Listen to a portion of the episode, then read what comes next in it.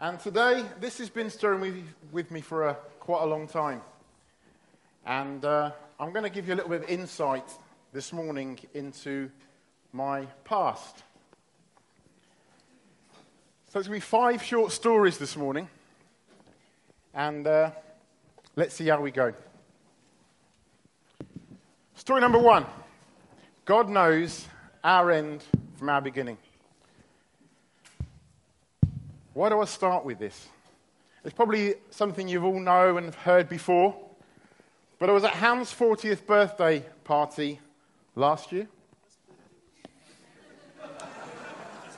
His 40th, 4 0, the big 4 0. And it was a nice gathering at his house, and the party was great. So much food, typical in the Baird's household, and plenty of meat. And at the end, a number of people started to, to talk. And one of those was his uncle, Uncle Jabez. And he quite simply dropped this line into the conversation that evening. And it hit me. And sometimes when God speaks, it catches you off guard. And it completely caught me off guard. But I thought to myself, wow, that's absolutely amazing.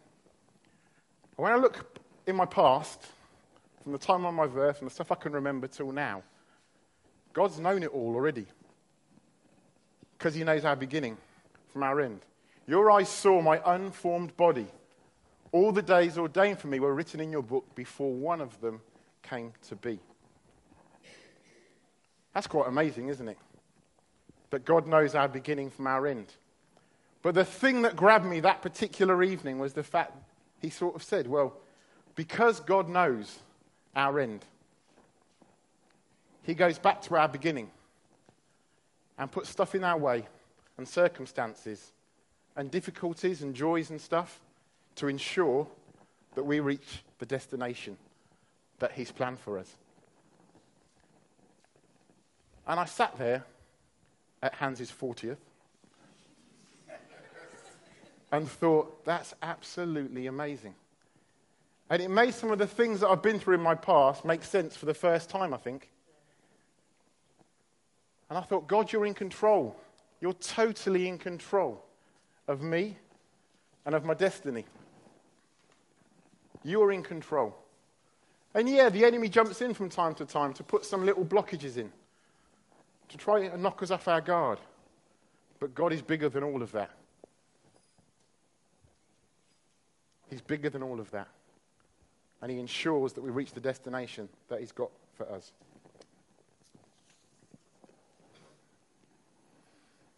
Songs of praise in the six o'clock news. this is a bit of an interesting one. Who likes songs of praise? I don't see many hands. Who likes the six o'clock news? Why do I use these two stories? Well, this was an interesting phase in my life. As most of you know, I've been brought up in the, the Methodist Church. And it's really interesting this morning how God's got a sense of humour. Because He's caused my, both my parents to be here this morning. And they haven't heard some of this stuff. so I take this, mum and dad, as a confession. It's going to be an interesting discussion at lunchtime, let me tell you. I grew up in the Methodist Church and part of it was quite a vibrant youth club called MAYC. And one particular year, Songs of Praise got actually broadcast from Methodist Central Hall. And MAYC people, we wear these very bright yellow t shirts, and it's yellow and green. What an interesting colour combination. And we used to descend en masse each and every year, so all the youth clubs from the entire country coming together once a year for a massive big celebration. It was great. It was time away from your mum and dad, having a laugh. You're in London, enjoying yourself in bits and pieces. And Songs of Praise cameras were there. And I still remember the point in time during this, singing my heart out, that the camera just panned across to me. I was thinking, I'm going to be on TV. And sure enough, when we watched the broadcast back on TV, there was Mark Baden wearing his silly yellow hat, bright yellow t shirt, on songs of praise. And my parents were busting with pride. I remember mum saying, Look at that, my boy. And Sunday at church, all the old folk, I saw you on songs of praise. How wonderful. Really interesting, isn't it, how people perceive you?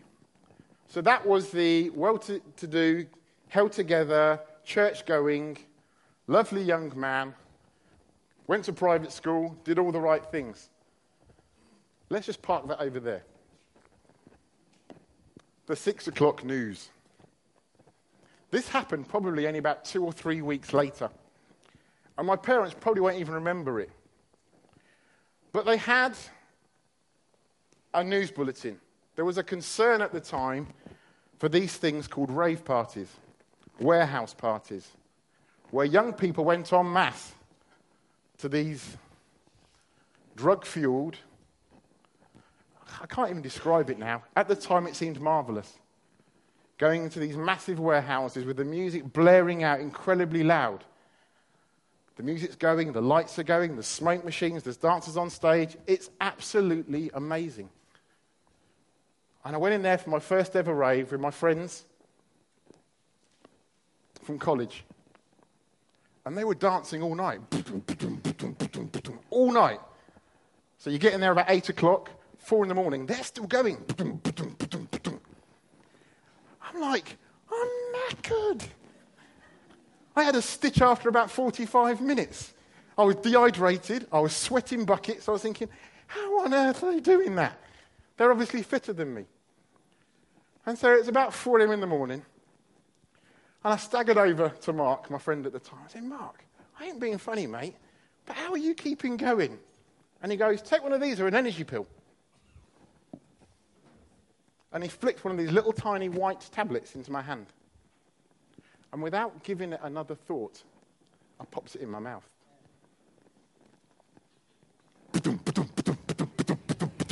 This is really easy now. And I danced the night away. Thinking that energy pill was pretty good. So the next month, I went to another party like that. And they said, Mark, do you want to come? And I said, uh, it's a bit expensive. I can't really afford it. They said, no problem, because you've got a car. And I had a wonderful little Datsun 100A in poo brown colour.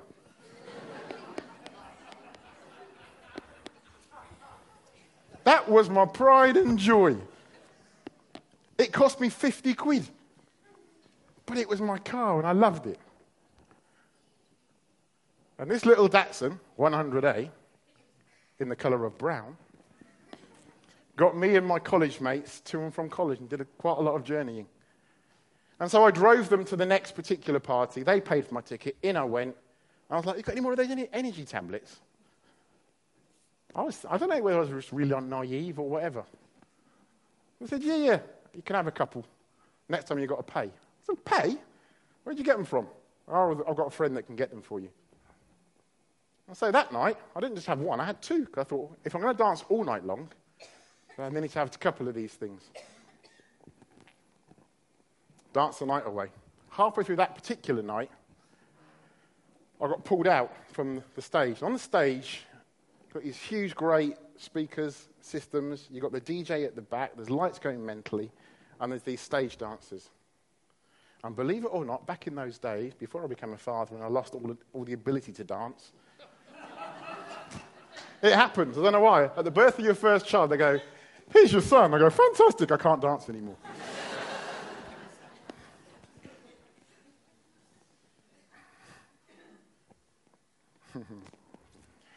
They said, Come up on stage. We think you're good. And I was wearing these bright orange dungarees. they were issued by British Rail. Don't ask me how I got them, but I managed to get my hand on a pair. And under the UV lights, they looked amazing. And believe it or not, in those days, I had hair down to about my shoulders. It looked wonderful. I had it tied up in a ponytail. I had so much hair. And I had these silly little, you know, the workman white mask things? Had one of those on, sunglasses, hair tied back, orange dungarees. What did I look like? what did I look like? And there was me. I was like, on stage. I was like, fantastic, I'm on stage as well. They said, dance tonight, and if you get through tonight and we like you, we'll offer you a job. I was thinking, well, I've already got a job. And I had a job at McDonald's. And I've been working at McDonald's to keep my college stuff going on. So I didn't really need a job, but I thought to myself, well, if I can get into these gigs for free, that'd be great. And so I danced that night, and they said, fantastic, we want to put you on the books. I think, brilliant, double bubble. I can work at McDonald's, earn a few quid, and earn a few more quid at the rave parties. Didn't think to ask how much my wage was going to be. But in the morning, I was sort of saying, well, how much do I get paid? And they threw me a bag with about 50 ecstasy tablets in it. And they said, that's your pay.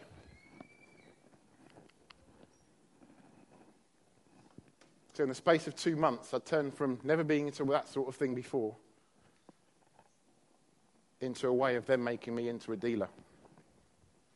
Because I thought to myself, I don't want all of these. And they said, well, you don't have them all yourself, you get, get them sold. You make a few quid.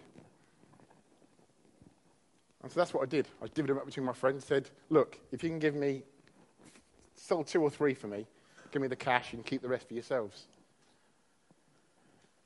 And that's how life went on. So on the six o'clock news, that particular thing, for some reason, we were sitting there with all our tea, tea in our laps. I think it must have been a special occasion, because usually dinner was around the table. But I remember that point vividly when the six o'clock news came out and said there's an issue with all these parties going on. And Mum looked across to me and sort of said, Mark, you go to those sort of things, don't you? I hope you're not involved in anything like that. And believe it or not, the next panel on the screen was me, full facial, eyes wide as saucers, wearing my orange dungarees, the gas mark on my face. I was thinking, oh my goodness, what am I going to say now? So park it. Over here, wonderful Mark Baden. Never said boo to a goose. Goes to church, looks after the kids in junior church, goes to MAYC, all part of that. Over here, a very different individual.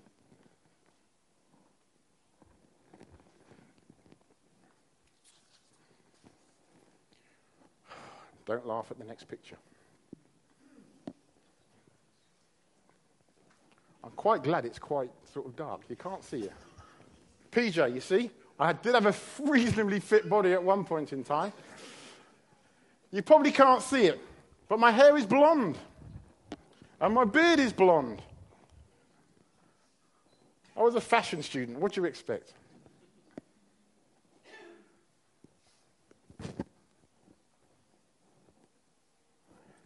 These parties got more and more frequent. I travelled basically the entire country. I used to finish my shift at McDonald's at about, say, five o'clock, run home, get changed, go out, and drive through all over the UK. One of these times I drove as far as Glasgow because that was the place where the racing was really happening. There was a world famous DJ there called Richie Hawtin, who's still going today. And I went into this place, and I can tell you now, it looked and felt amazing. It was this circular building in the Barrowlands. It's closed down now, it's circular, and there were speakers all the way around it. And the music was so loud, and the people were jumping in unison. Anybody seen um, that film Avatar? You know, people, they all, they all start doing this together and then they sway. It was like that, but in circles of people just jumping, boom, boom. They jumped so hard the floor actually was moving. And during one of those times, when I was completely off it, because by this time I was taking I don't know how many pills. One of those times I sat in the corner of this room and I put God in a box in my head. Because I said to God, I'm bigger than you. I've worked you out. And I almost felt like at that moment in time, I'd put the entirety of God in my own brain and put him in a box and closed the lid. I said, I've got you.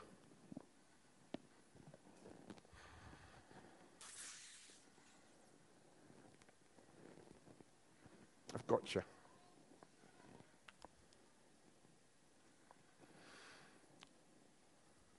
Drove back home.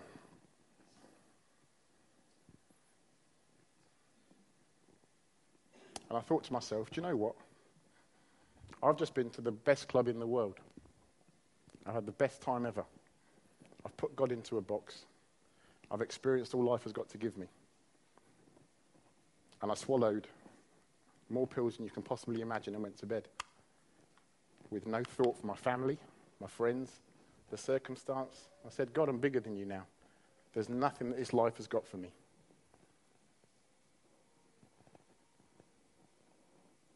I wasn't expecting to wake up.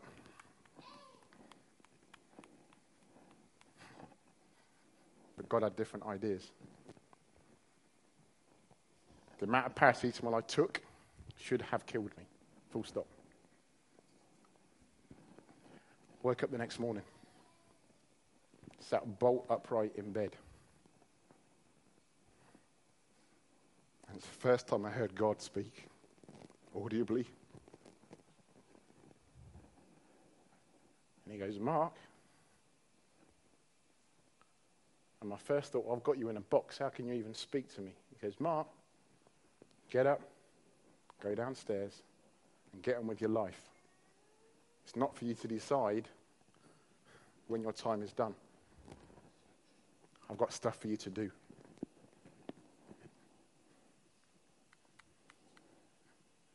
I was so freaked out, not by the voice of God, but by the fact of how the heck am I still alive? I went downstairs, I looked in the, in the bin, and there is a paracetamol, paracetamol bottle. And I thought, that ain't possible. There were no side effects other than my duvet being sat. I mean, it was like somebody had poured 14 gallons of water over it. And my mum said to me, Have you wet the bed?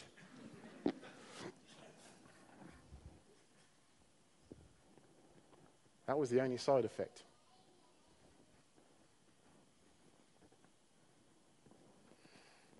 Frozen peas. Where do they come into it? Believe it or not, even after all that, I still continue to go to these parties. They'd lost their attraction somewhat because of what had happened. But there was one time when I was sitting in the front room and the only two people in my house was me and my dad. And we were sitting there watching the news. Dad only ever watches the news, a bit of sport, and question time. That's his agenda. And as we sat there, my nose, it was almost like somebody had punched me straight square on the nose at that point. My nose exploded. And blood just went. I was thinking, Mum, so far. And Dad didn't say anything. But he got up and he went to the kitchen. I wonder if he remembers this. And he came back with a bag of frozen peas.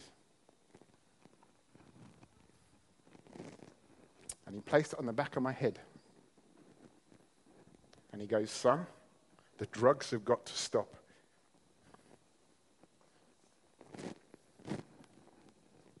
And I felt broken at that point. Because this bubble thing here that I thought I'd created, that I'd already known about. And I think if he'd come in at any other point and said anything, it wouldn't have made a difference. But he'd heard from God. And my Father in heaven used my Father on earth to speak to me again. It's got to stop. There was no telling off, there was no haranguing, there was just that simple communication that burst that bubble, brought me back to a reality check.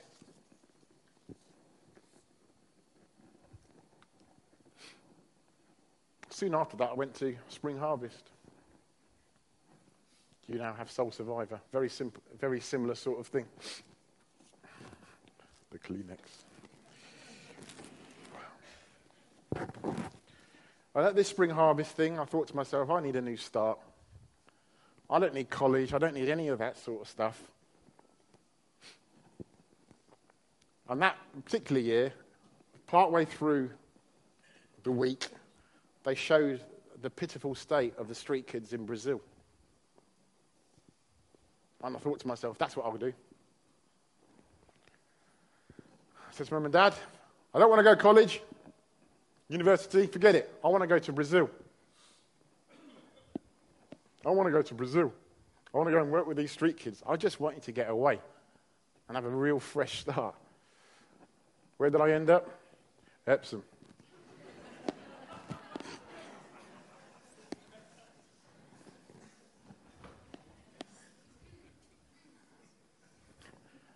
Worlds apart.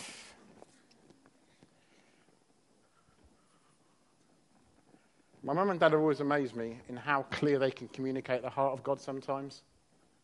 So rather than them sort of saying, You are going to university, you're going to do this, and you're going to do that, you've blooming well done this, or pay for private school, we've done this, done that. Uh-uh.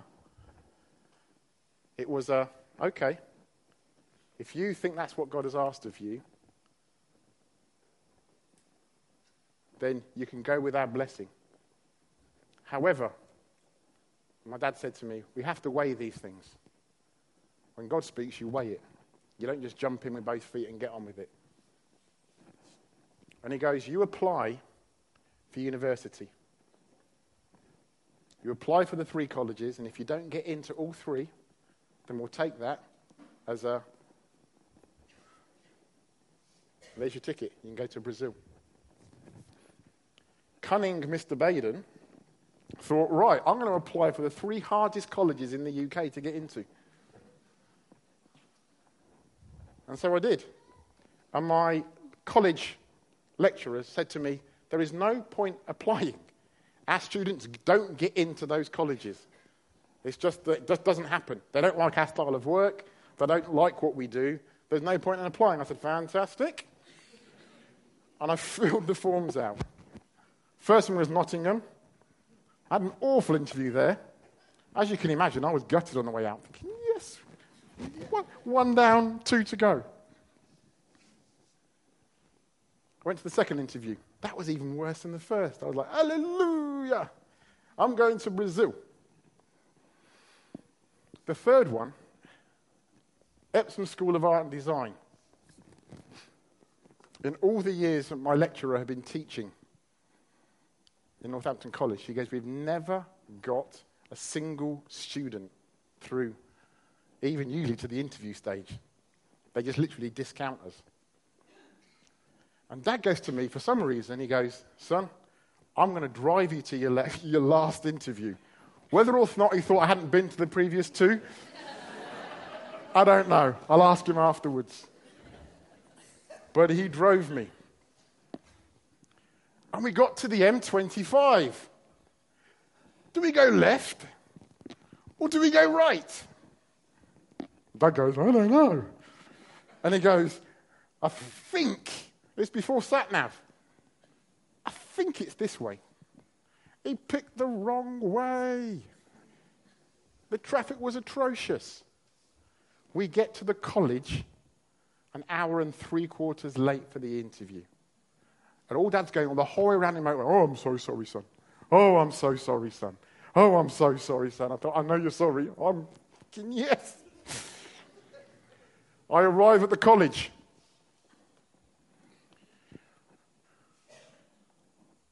I pick up my portfolio. Dad said, I want to sit, in the car park and wait for you. And I walked into the college thinking, yes, this is a done deal now. Done deal. And I walked in and they said, Who are you? I said, Oh, I'm Mark Baden. I was meant to be here for an interview. They said, You're an hour, almost two hours late. There is no chance the lecturer is going to see you. Where this came from to this day, I do not know. I said, I've been in a terrible car crash. I'm really sorry.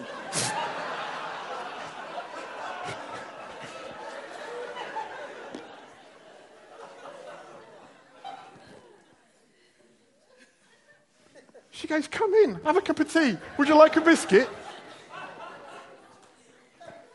She called through to Lanny. Was it Lanny? Linda, the lecturer. She goes, The appointment that missed his, the guy that missed his appointment with you is here. He's been in a terrible car crash. Could you possibly squeeze him in? I'm thinking, No. So I walked in with my portfolio and I chucked it on the desk. I said, There you go.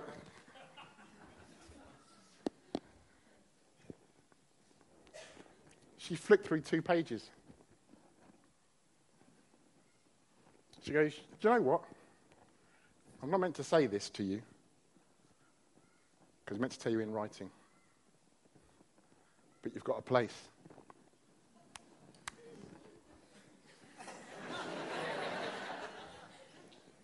you've got a place. Hey, what are you doing to me?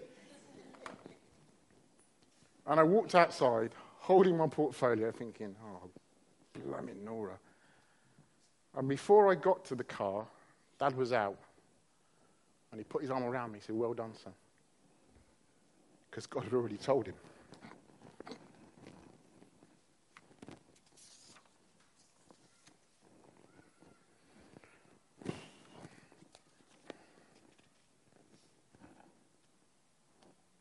Ready for number three?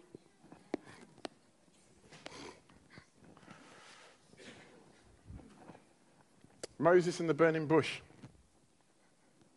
Why is he on there? At the time he passed that burning bush, he was pursuing his own agenda. In my thought process, when I looked at this, I thought, I wonder how many people walked past that burning bush. There would have been plenty, do you know what I mean? That would have happened quite often. It was desert, it was hot, bushfires would have been a common sort of thing. But that phrase of he turned aside is an interesting one.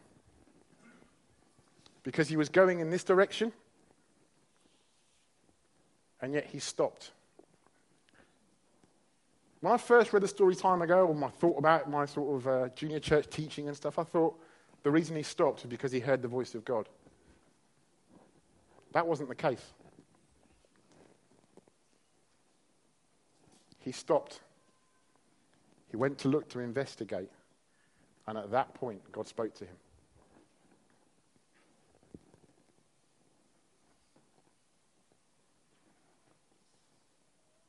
So, question number one for today are we pursuing our own agenda whilst missing what God is doing? Have we set ourselves? Have we set for young people? Have you set your future already? I'm going to do this, I'm going to do that, I'm going to do this, I'm going to do that, and I'm going to arrive here. It's great to have plans and stuff, but we need to be sensitive enough to hear the voice of God when He speaks.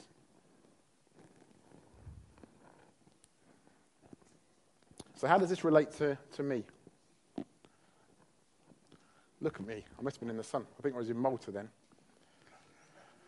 Meeting Tia was an interesting experience. So, I'm now away at Epsom School of Art and Design in a college it was impossible to get into for our students. And, to be honest with you, I was a lazy bum. I was there. I was proper lazy. I was thinking, I really don't want to be here. I wanted to be in Brazil. Epsom is not Brazil. God, what are you doing? But I was there. T, on the other hand, was one of those hard-working, she still is, individuals that really wanted to be there, really wanted a career in fashion, worked incredibly hard, produced amazing stuff, each and every project. I, believe it or not, blagged it. I remember one particular project, I didn't even turn up with anything. As you can imagine, we got set projects by external people. Everybody else is walking in with outfits and written bits and pictures and mood boards and everything. I had absolutely nothing.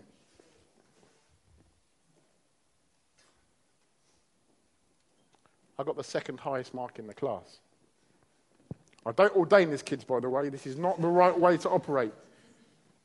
Because I went in there and I downloaded what was up in here, verbalized it, and the lecturer, without seeing anything, got it. You can imagine how frustrated certain students were.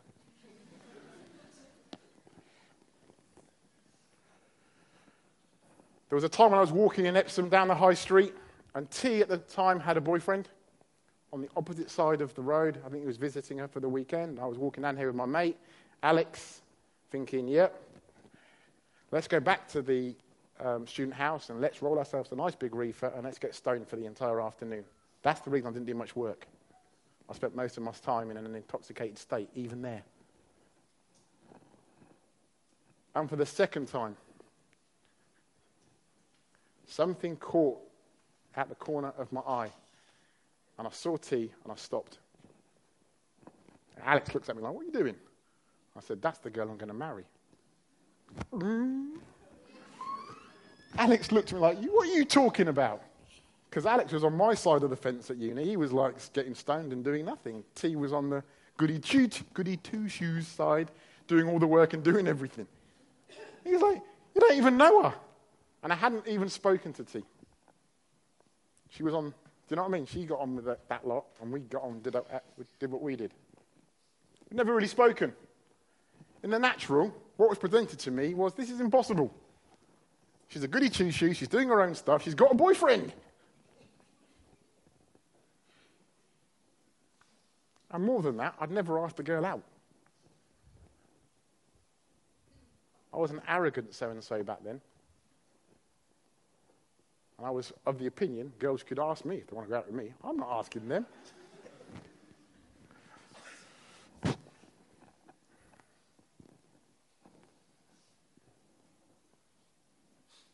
Pursuit. Oh my goodness. So I turned aside. I heard the voice of God. I changed my direction. Everything went into befriending T. If that's the girl I'm going to marry, I better start speaking to her at least. Within about a month from then, she split up from my boyfriend. Boom. Now's my chance. Sort of try to put on the Baden charm. I'm not interested. That's what I got for a long time. God's got a real sense of humor. I'm not interested. But there came a point, and it's very, very interesting. There came a point during one of the critiques that we had and it was a free project where we could choose to do a design based upon anything that we wanted to do. And for some reason, I chose a passage out of the book of Revelation. Because it's quite dramatic. It's quite, there's loads of imagery in there. And so I created this wonderful mood board and designed my outfit. And fashion college is lovely because you get critiqued in front of your entire class. They don't do it one on one. No, no, no, no in front of the entire class. I'm standing there, and Maggie, the lecturer, goes to me, You've chosen a Bible passage. You don't believe in all that nonsense, do you? And you know in the Matrix when stuff just stands still? and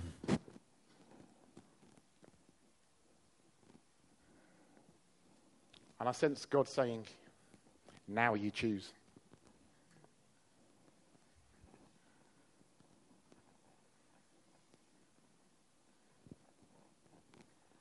My reputation at that point in my class was that's Mark. He's the blagger, he's the wide boy, he's the party animal, he's the guy we can go and get weed from whenever we want, etc., etc. And I'm stuck in this dilemma. You don't believe in all that nonsense, do you? And I believe it's one of the key decisions of my entire life. Because I said, Yep. Yes, I do.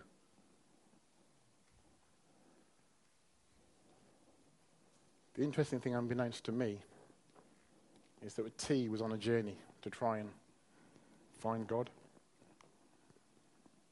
And the second she heard me say, Yes, I do, she thought, That's somebody that knows about the Bible and stuff.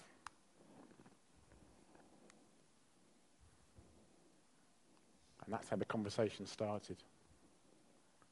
We literally finished the end of that term. We weren't sort of seeing each other or anything like that, but we exchanged numbers. And uh, my wonderful T's, T's stepdad, Neil, answered the phone twice to me in that holiday. I phoned to speak to T after plucking up the courage and think, I need to speak to her. I need to speak to her. Would you, uh, is, is, is T available, please? Who is this? Uh, it's somebody from uni. No, she's at work. Could you tell her that I called, please? Yeah. No phone call back, thinking, maybe I must have heard wrong. Maybe this is not what's going to happen. Two weeks later, I make another phone call. Same geezer on the phone. I was thinking, oh boy. She's at work. Did you give her my last message? Think so. Okay, well, if you didn't, please tell her that I called. No response. So we're back at uni on the first day back, and I see T across the room, and I'm thinking, yeah. Didn't bother phoning me. More. Unbeknownst to me, Neil hadn't passed the messages on. So she was a little bit icy cold towards me too, thinking, blooming didn't bother calling me. Once we worked out what happened and we got over that, we then spent, I don't know how many weeks, most evenings, driving up to the Epsom Downs. And you can see the whole of London. Anybody that knows T, you can ask Martin what she was like on the Alpha course. But T can generate questions out of nothing. And for night after night after night after night after night, she's just asked all manner of questions about God, about salvation, about the resurrection, about Jesus, about this. And God really honored me in that time by answering all of those questions. But it wasn't about imparting it to T, it was about imparting it back to myself again. So as I spoke, I reminded myself of all the promises of God. As I spoke, I got excited about God again. As I spoke, we both came into revelation about who He is.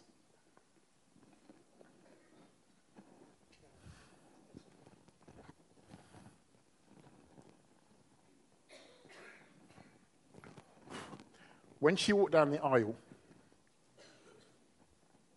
she looked stunning. But not only that, if I had makeup on that morning, I would have cried. Oh, I was crying.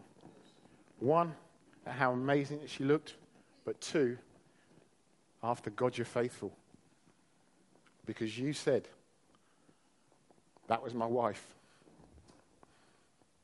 And there's my soulmate. We married for 18 years. And I enjoy every day of our marriage. And I probably don't say enough to you, but I love you.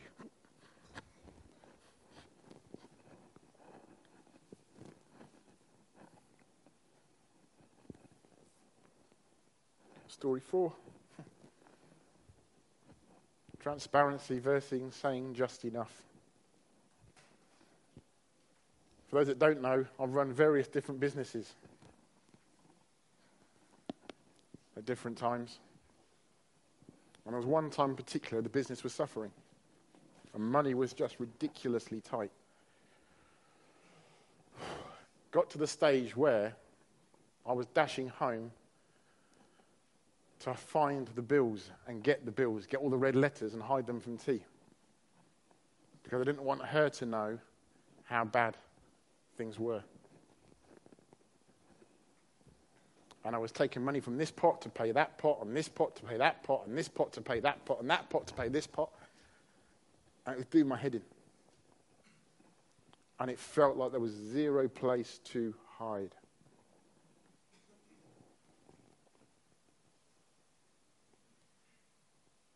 John Singleton heads up Lifeline Church. And there's this thing called accountability that we talk about. Being accountable to somebody. What does that actually look like? Because I would have said at that point in time, I was accountable to John. I used to meet with him infrequently. He used to be saying to me, Mark, is everything going okay? How's the business? What's going on at home? He was interested. Do you know one of the reasons I came to Lifeline Church in the first place? It was on my first visit, John came and shook me by the hand. I thought, you're the church leader. You've got 300 people to look at or talk to. And yet you chose to come and talk to me. And he communicated something that he's continued to inspire me with. If you're visiting or here for the first time, welcome this morning. And I know if John was here, he'll be shaking you by the hand today and saying, Welcome. Got to the point where there was no pots left, there was nowhere left to run. And I went to see John. I said, John, I need to see you. And I sat in his office. And it all came out. For the first time, I was real with him. For the first time, everything that had been going on the money problems, the business problems, the issues, the hiding the bills, everything all spewed out.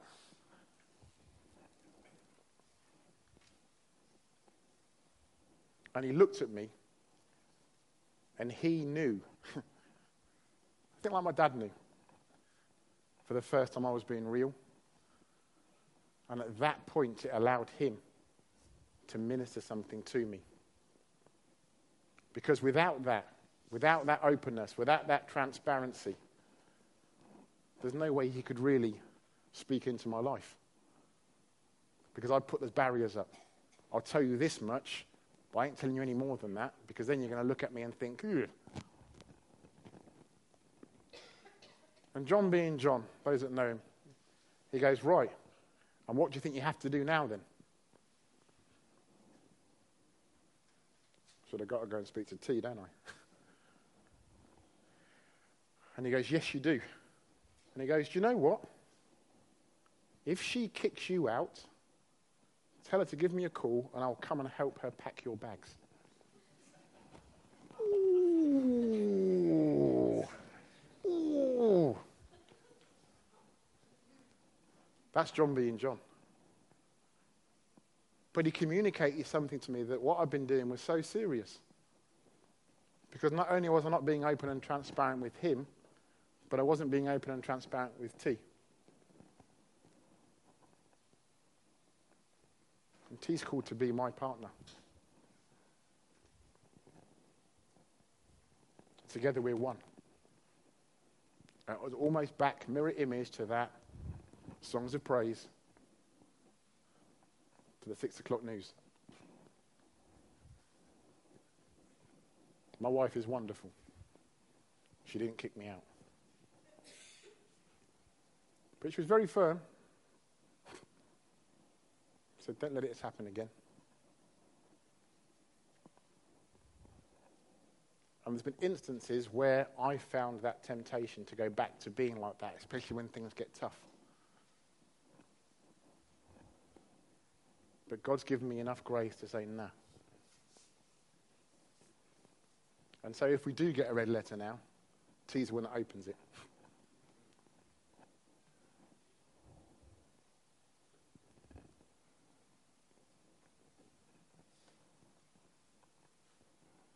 So I brought things into the light, and at that point, the voice of God gets involved.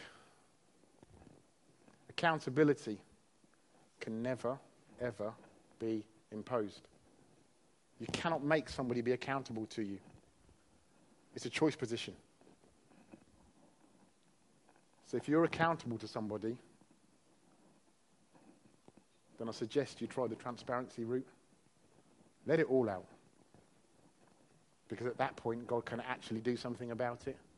You can hear, you get somebody else involved. And that feeling of walking out of that dark place into that light, I was saying to somebody yesterday, I felt like I was, although I'd confessed that stuff to John, when I left his office, it was like I'd taken a huge, great backpack from off my shoulders. You know that feeling of like, you feel like you're floating a bit, don't you? That like, whoa. And just that sense from God is this is what life can be if you're living in openness and transparency.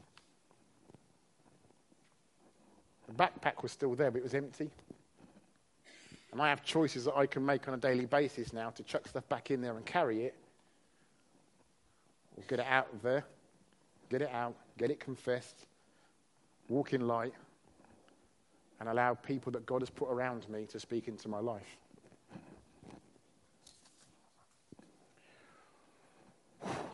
Story number five.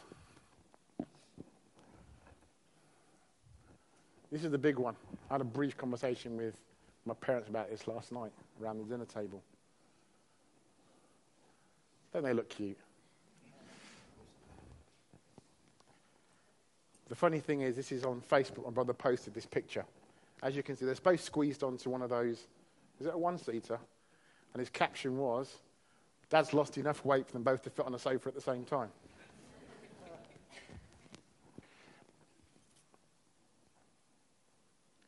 Seeing Dad's business fail had such an impact on our family, and it affected each of us in a different way.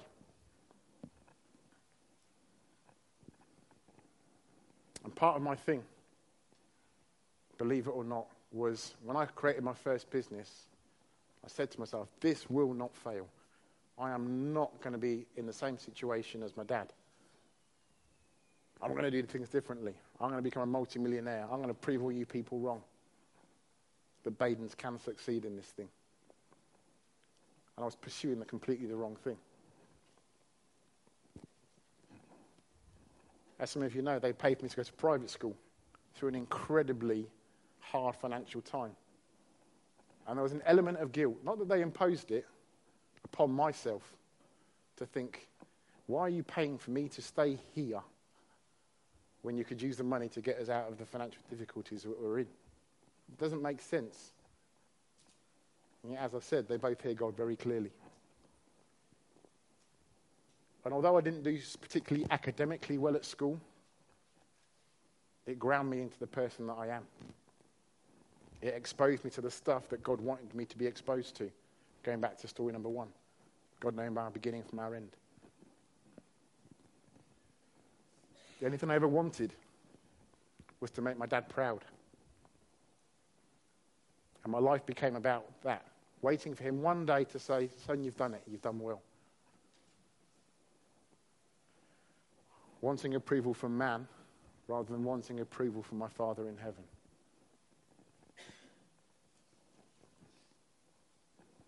So it's another question for you. Are you attempting to please man? Is that what your life's become about?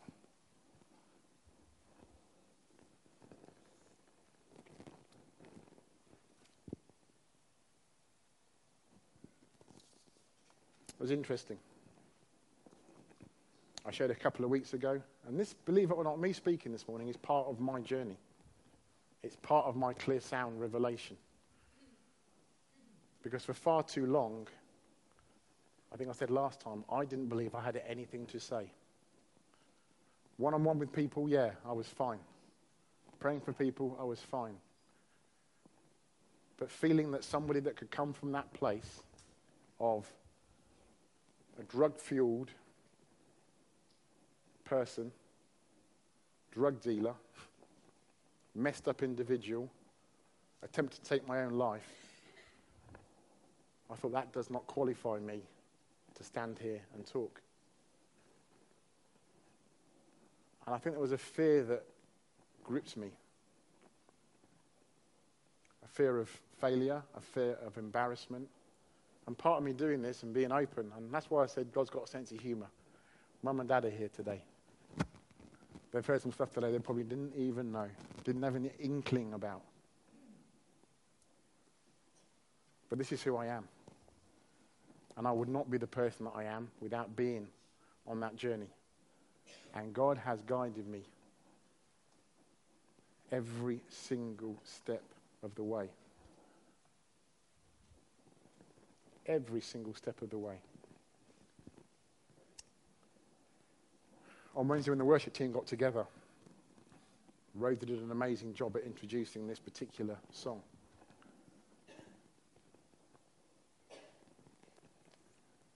Fact, I'm going to switch things around. We'll do the song at the end. Sorry, Anthony. I'm no longer a slave to fear, is one of the lines in the song you're about to hear. And this morning, I felt for us as a community, what are you fearing? What's the one fear in your life that grips you? Because it doesn't need to be there. Why? Because you're a child of God.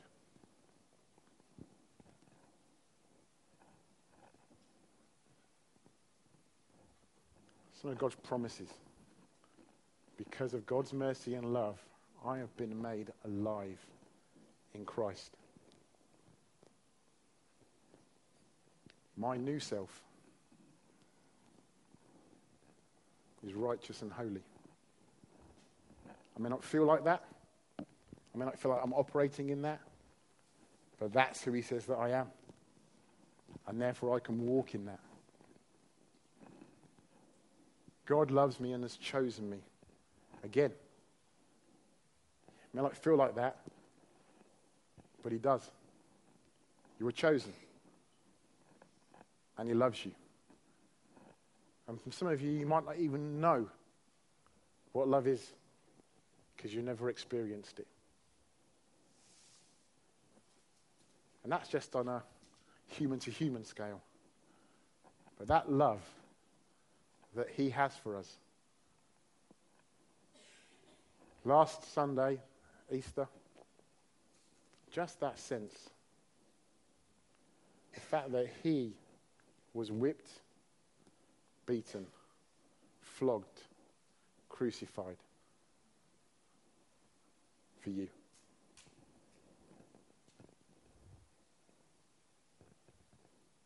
That's my inheritance.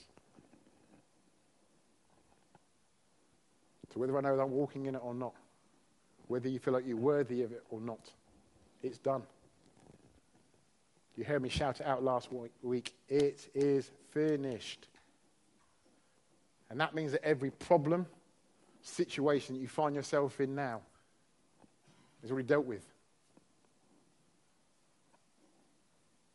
When God looks at you as an individual, he sees your beginning from your end. And because he's outside of time, he just sees it. The whole thing. Bang.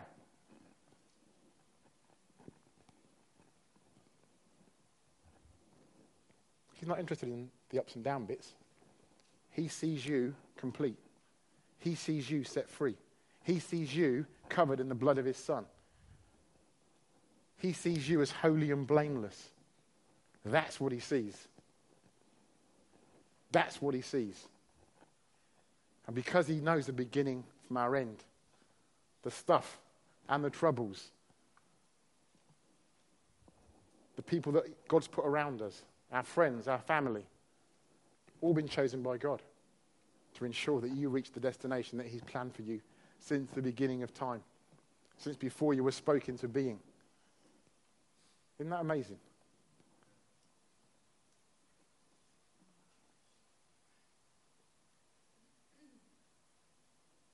The ironic thing is, I'm going to finish with this before we play the song.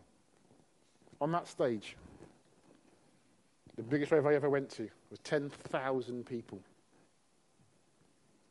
I was on stage with the Prodigy. And it was, I mean, yeah, I ain't even going to do anymore. It was amazing. There was a sea of people out there. And yet, you know what? The day I first came and grabbed the um, microphone off Richard when he was leading worship, because God just rose up in me and said, We need to go somewhere else this morning with worship. And I grabbed the microphone unannounced and I took it and I sang out to God. He goes, The other thing was counterfeit. Those 10,000 young people that were pulled up to the eyeballs, completely off their rockers, worshipping a DJ with worshipping the band called Prodigy, all in unison. And yet, that simple thing of coming and giving our praise and our worship to Him that shall be, for Him who was and is and is to come, to the great I am, is the biggest privilege. And that's why I love to worship. That's why I love it. And I find myself crying. Jacob said to me recently, You just crying all the time now, Dad. I cry because I believe God has deposited in me the Father's heart.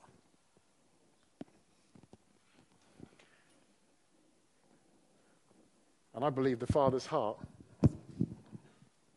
is to see people restored, to see people set free, to see people come into that embrace with Him.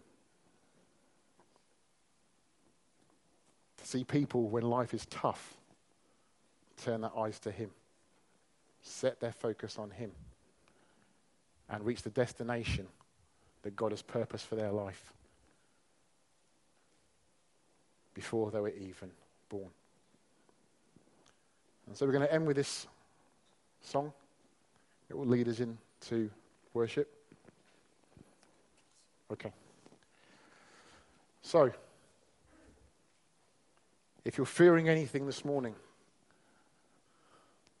let this song minister to you and let it help you give that back to God to say, I am a child of God and I'm no longer a slave to fear.